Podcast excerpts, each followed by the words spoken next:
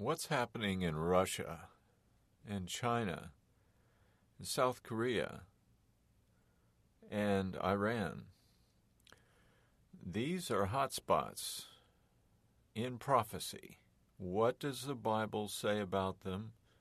And should we be concerned so much about these countries, which are barely mentioned in the Bible? This is Albert Hardy for Bible Prophecy Radio. Thank you for tuning in today. Let's start in Jeremiah chapter 7, or I'm sorry, 49, verse 7. Concerning Edom, thus says the Lord of hosts, Is wisdom no more in Teman? Now, Teman is a city in Saudi Arabia. Is counsel perished from the prudent? Is their wisdom vanished? Flee, turn back, dwell deep, O inhabitants of Dedan. That's another city in Saudi Arabia. For I will bring the calamity of Esau upon him, which is another word for Edom, the time that I will visit him. And then I want to drop down to uh, verse 23 concerning Damascus, Syria. Hamath is confounded. Arpad. These, I believe, are cities in Syria. For they have heard evil tidings. They are faint hearted and melted away.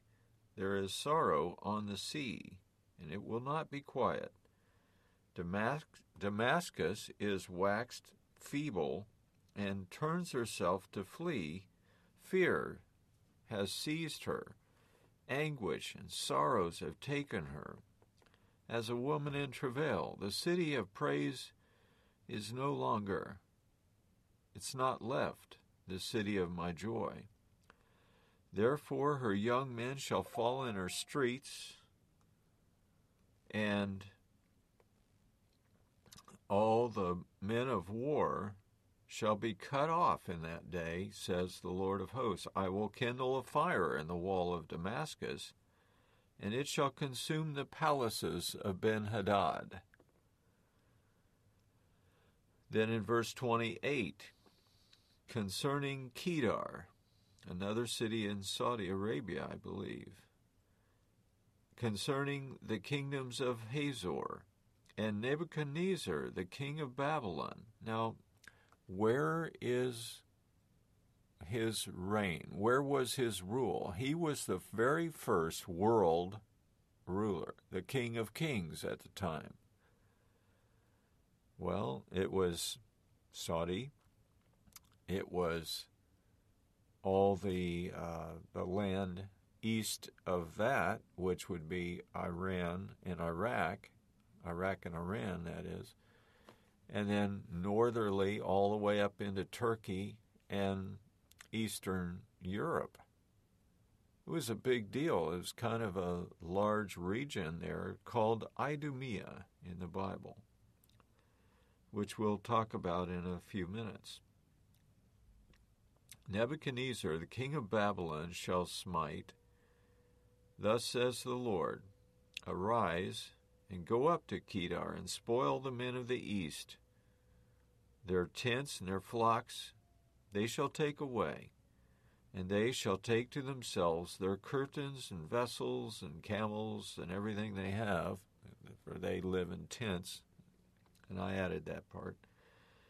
And they shall cry unto them, Fear is on every side. Flee, get you afar off, dwell deep, O you inhabitants of Hazor, says the Lord. For Nebuchadnezzar, the king of Babylon, has taken counsel against you. Well, you know, there's type and antitype of prophecy. There's a former fulfillment and a latter fulfillment. And so this is prophetic, in my view. Arise, get you up into the wealthy nation, Huh, like Saudi Arabia? Well, they're wealthy because of the oil.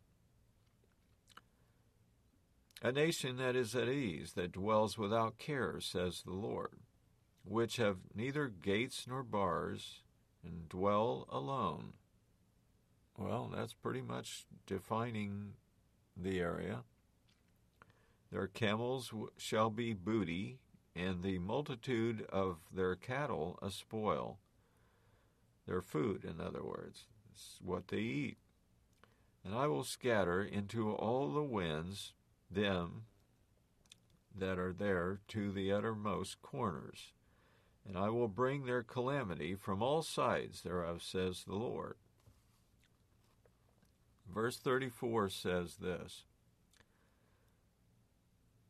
The word of the Lord that came to Jeremiah the prophet against Elam. Now, where's that? I believe Elam, if you uh, look at the uh, Bible maps and such, you'll find that it's Iran. The beginning of the reign of Zedekiah, in, in the beginning of the reign of uh, Zedekiah, king of Judah, saying, Thus says the Lord of hosts, I will break the bow of Elam, the chief of their might. Huh. And upon Elam I will bring the four winds from the four quarters of heaven, and I will scatter them toward all those winds. And there will be no nation where the outcasts of Elam or Iran shall not come. For I will cause Elam to be dismayed. Now, this is talking about the whole region there. It's talking about Amman, Jordan. It's talking about Saudi Arabia. It's talking about Turkey. It's talking about the just the whole region, Iran, Iraq, and such. But it shall come to pass, verse 39, in the latter days that I will bring again the captivity of Elam, says the Lord. That's Iran. Captivity means they've been conquered, a conquered people. Wow. Now, chapter 50 is what I really wanted to get at. The word of the Lord, the word that the Lord spoke against Babylon. Now, I believe this is referring to the Chaldean area called today Iraq and against the land of the Chaldeans by the prophet Jeremiah. Declare among the nations, see it's plural, there's more than one nation. Publish and set up a standard, publish and conceal not. Say, or cry out, or tell, Babylon is taken, Bel is confounded, and Merodach is broken in pieces. Her idols are confounded, and her images are broken in pieces. Verse 3 For out of the north there shall come up a nation against her, which shall make her land desolate, and none shall dwell therein. They shall remove, and they shall depart, both man and beast now, this is kind of interesting. This reminds me of Micah chapter 7 and verse 13. Let's just go there a second. It's before Zephaniah, before Habakkuk, it's before Nahum. There's Micah. Micah 7:13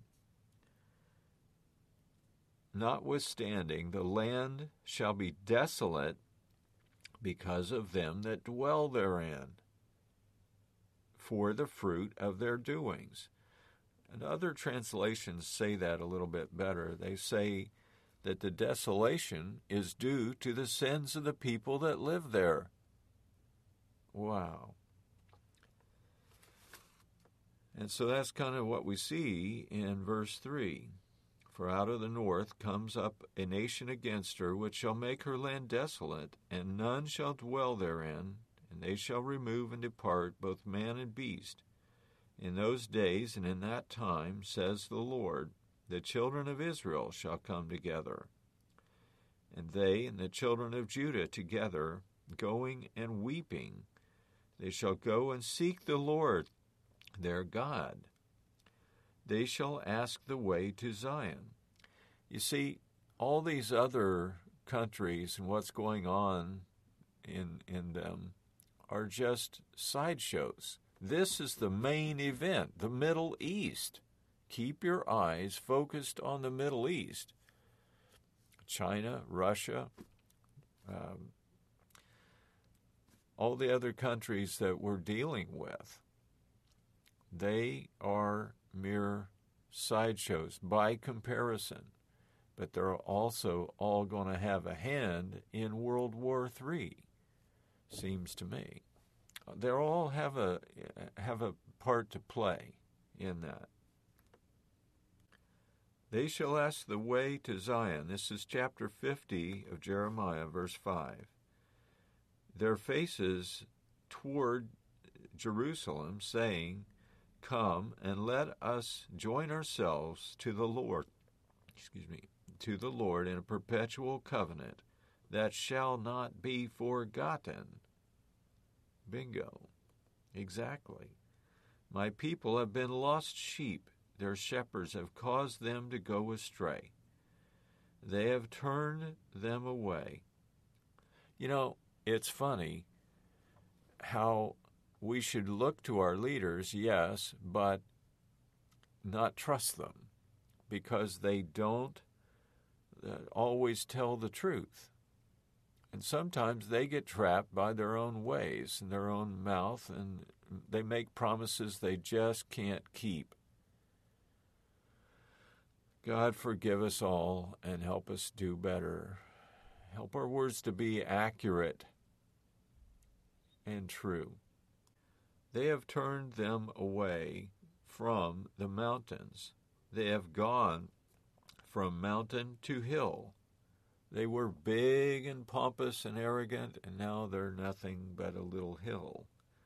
They have forgotten their resting place is in God, in other words. All that found them have devoured them, and their adversaries say, We don't offend, because they have sinned against the Lord, as we read in Micah 7, verse 13. The habitation of justice. God is the habitation of justice, even the Lord, the hope of their fathers. Remove them out of the middle of Babylon, and go forth out of the land of the Chaldeans. Be as the he goats before the flocks.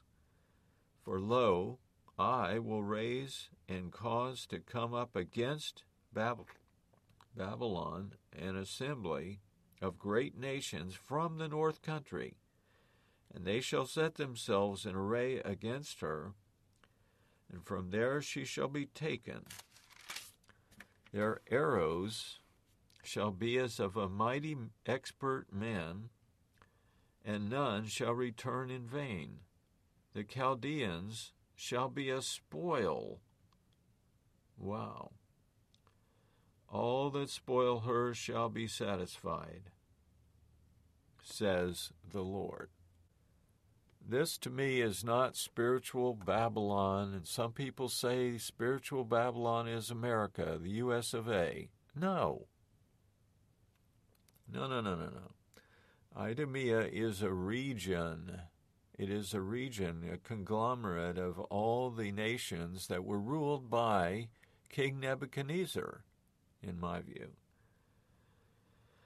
Let's go down to verse 13. Because of the wrath of the Lord, it shall not be inhabited. It shall be wholly, completely desolate. Every one that goes by Babylon shall be stunned, astonished, and shall hiss at all her plagues. Put yourselves in array against Babylon, round about. Surround her, in other words. All you that bend the bow and shoot at her, spare no arrows for she has sinned against the Lord. Shout against her round about. She has given her hand, submitted herself. You know, Islam means submission. She has submitted herself, her foundations are fallen, her walls are thrown down, for it is the vengeance of the Lord that he took on her, as she has done due to her. Cut off the sower from Babylon. In other words, no more food. And him that handles the sickle in the time of harvest, for fear of the oppressing sword, they shall turn every one to his people, and they shall flee every one to his own land. Israel is a scattered sheep. The lions have driven him away. First, the king of Assyria has devoured him, and last, this Nebuchadnezzar, king of Babylon, has broken his bones. Therefore, thus says the Lord God of hosts, the God of Israel Behold, I will punish the king of Babylon and his land, as I punished the king of Assyria. And I will bring Israel again to his habitation, and he shall feed on Carmel and Bashan, and his life shall be satisfied upon Ephraim, the mountain, and Gilead. In those days, excuse me, in in those days and at that time, says the Lord, the iniquity of Israel shall be sought for, but there shall be none. And the sins of Judah, but they shall not be found. For I will pardon them whom I reserve. You want to be one of those people? I do. I want to be part of those that gets protected and pardoned. Absolutely. Go up against Merathaim. Um, let's see what else. Against the inhabitants of Pekod. Now that's Syria, so I understand it, according to Ezekiel 23 23. Waste and utterly destroy them, says the Lord, and do all according that I have commanded. Well, let's just go there to Ezekiel 23 and verse 23. Here's what it says The Babylonians and all the Chaldeans, Pekod, there's the word Pekod again, and Shoah, and Koa, and all the Assyrians with them. The Assyrians are the Syrians of today. All of them desirable young men, captains and rulers, great lords and renowned, all of them riding upon horses. And they shall come against you with chariots and wagons and wheels, and with the assembly of the people, which shall set against you the buckler and shield and helmet round about. And I will set judgment before them, and they shall judge you according to their judgments. And I will set my jealousy against you, and they shall deal furiously with you. Now, this word jealousy, what is that? Well, in our day, in America, we think that means that somebody else is trying to get the better of us. Well, and then we get envious of their power. Well, that's not the real meaning of this jealousy. Jealousy is when someone is trying to hurt my beloved and I'm going after them. That's exactly what it is. And this is the way God is jealous. He is a jealous God. It means zealous for the life and welfare of someone else. It has nothing to do with envy. So I just thought I'd bring that out, even though I think I said that last week as well. For sake of time, let's go down to verse 21. Go up against the land of Merathaim, as we read, against it and against the inhabitants of Pekod. Waste and destroy them, says the Lord. Syria is going to fall. That's prophecy. but it's happening today. According to all that I have commanded you. A sound of battle is in the land and of great destruction. How the hammer of the whole earth is cut asunder and broken. Now, who would that be? The hammer of the whole earth?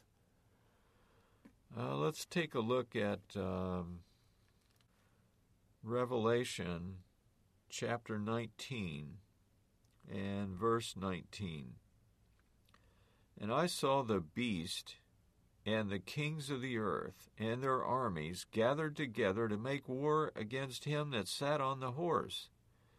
Now, this would be talking about the return of Jesus, because if you go up to verse 16, or um, actually, let's go to 15, out of his mouth goes a sharp sword, and with it he should smite the nations, and he shall rule them with a rod of iron and tread the winepress of the fierceness of the wrath of Almighty God. And he has on his vesture, on his clothes, and on his thigh a name written King of Kings and Lord of Lords. It's in all caps. That means it's loud. And I saw an angel standing in the sun, and he, he cried with a loud voice, saying, to all the fowls of the uh, heaven, Come and gather yourselves together unto the supper of the great God, that you may eat the, king, the flesh of kings, and the flesh of captains, and mighty men, and horses, and of them that sit on them, the flesh of all men, both free and bond, great and small. And I saw the beast and the kings of the earth and their armies gathered together to make war against him that sat on the horse and against his army. They're fighting Christ. And the beast was was taken, and with him the false prophet, and that wrought miracles before him, signs in his sight, with which he deceived them that had received the mark of the beast, and them that worship his image. Both of these were cast alive into the lake of fire, burning with brimstone.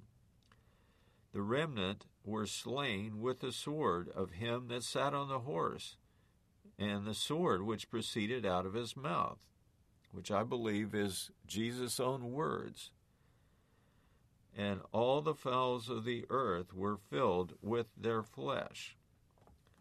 Now, how would you tell what this beast is, who the beast is, and who the false prophet is?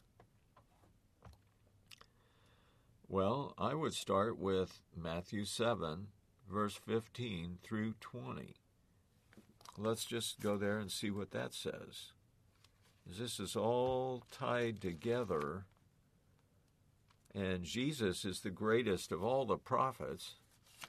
And he's much more than a prophet, let me tell you. He is God. No wonder he's such a genius. All of his words, if you'll notice, they're just loaded with wonderful, amazing uh, ideas and thoughts. It's just stunning to me. Verse 15, chapter 7, Matthew. Beware of false prophets. We just were talking about who's the false prophet, which come to you in sheep's clothing, but outwardly they are ravening wolves, i.e., beasts. He's right there in that one verse talking about the beast and the false prophet. Did you ever notice that? You shall know them by their fruits. Do men gather grapes of thorns or figs of thistles? Course not. So every good tree brings forth good fruit, and every corrupt tree brings forth evil fruit. A good tree cannot bring forth evil fruit, and neither can a corrupt tree bring forth good fruit. I'm going to read that again. A good tree cannot bring forth evil fruit, neither can a corrupt tree bring forth good fruit. Every tree that doesn't bring forth good fruit shall be hewn down and cast into the fire. We were just reading that. It's going to be cast into the fire. Shall be cast alive into the lake of fire, burning with brimstone. Verse 20, chapter 19 of Revelation. So, by their fruits you shall know them. How do you know the beast and the false prophet? By their fruits. Now, what are the fruits of Islam? What are the fruits of the beast and the false prophet? Well, they are hatred, lies, sorcery, and murder. Their thoughts and their actions are what he's talking about up here in uh, in verse 20. They had received this mark of the beast. How can you tell what's the mark of the beast? It's in their foreheads and in their hands. Well, in their foreheads, that's their thoughts. It's not something tattooed on their forehead, 666 or something. No, it's their thoughts. And their actions follow their thoughts. Their thoughts are of hatred and murder and sorcery and lies. And that's exactly what they carry out. They chop off heads. Who chops off more heads than anybody on the planet? Well, the only ones that chop off heads typically are Muslims. You know, they're Muslims. So if you want to identify the beast, it's Islam, it's the Muslims. Now, the false prophet is not just Islam, it's all religion. All religion. Other than the worship of Jehovah, all religion is corrupt. It's generated by the devil himself. Now, the um, in chapter 20, in verse 10, it kind of finishes this deal. It wraps it all together. Listen to this. The devil that deceived them was cast into the lake of fire and brimstone where the beast and the false prophet were cast and were tor- uh, shall be tormented day and night forever. Now, a lot of people use that verse to show that hell is eternal conscious torment because the beast, the false prophet, and the devil were all cast there. And the devil's the king of hell. Well, no, no, no, no, no. Let's let's get this straight. The devil is going to die. If you go over to Ezekiel 28, verse 18, Jeremiah, Ezekiel, Ezekiel 28.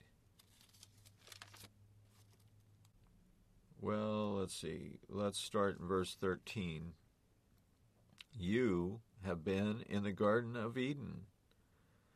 Every precious stone was your covering, and it details that. You are the anointed cherub that covers, and I have set you so. You were perfect in your ways from the day that you were created. He's not a born son of God. But then in verse, um, let's see, 19 All they that know you among the people shall be astonished at you. You shall be a terror and shall be no more. He's going to die. So he's not going to be the king of anything. He's going to be just a, an evil memory. And if the beast is an ideology, like Islam, which it is, and the false prophet is all world religions, which are going to go away, these aren't talking about people living forever burning in the flames of hell. And that's a big subject that we all need to study more thoroughly. But anyway, I'm out of time. I thank you for listening for the day. Hopefully, we'll pick this up again next week. But I care about you because you care about prophecy, or you wouldn't be listening to my voice. And I'm not anything um, more than you are. I'm just a worshiper of the one and only true God and Jesus Christ, whom He sent to save my neck. And I'm so grateful to have a Savior like Him. I hope you are too. I hope you have a great day. Thanks again for tuning in, and we'll see you next time.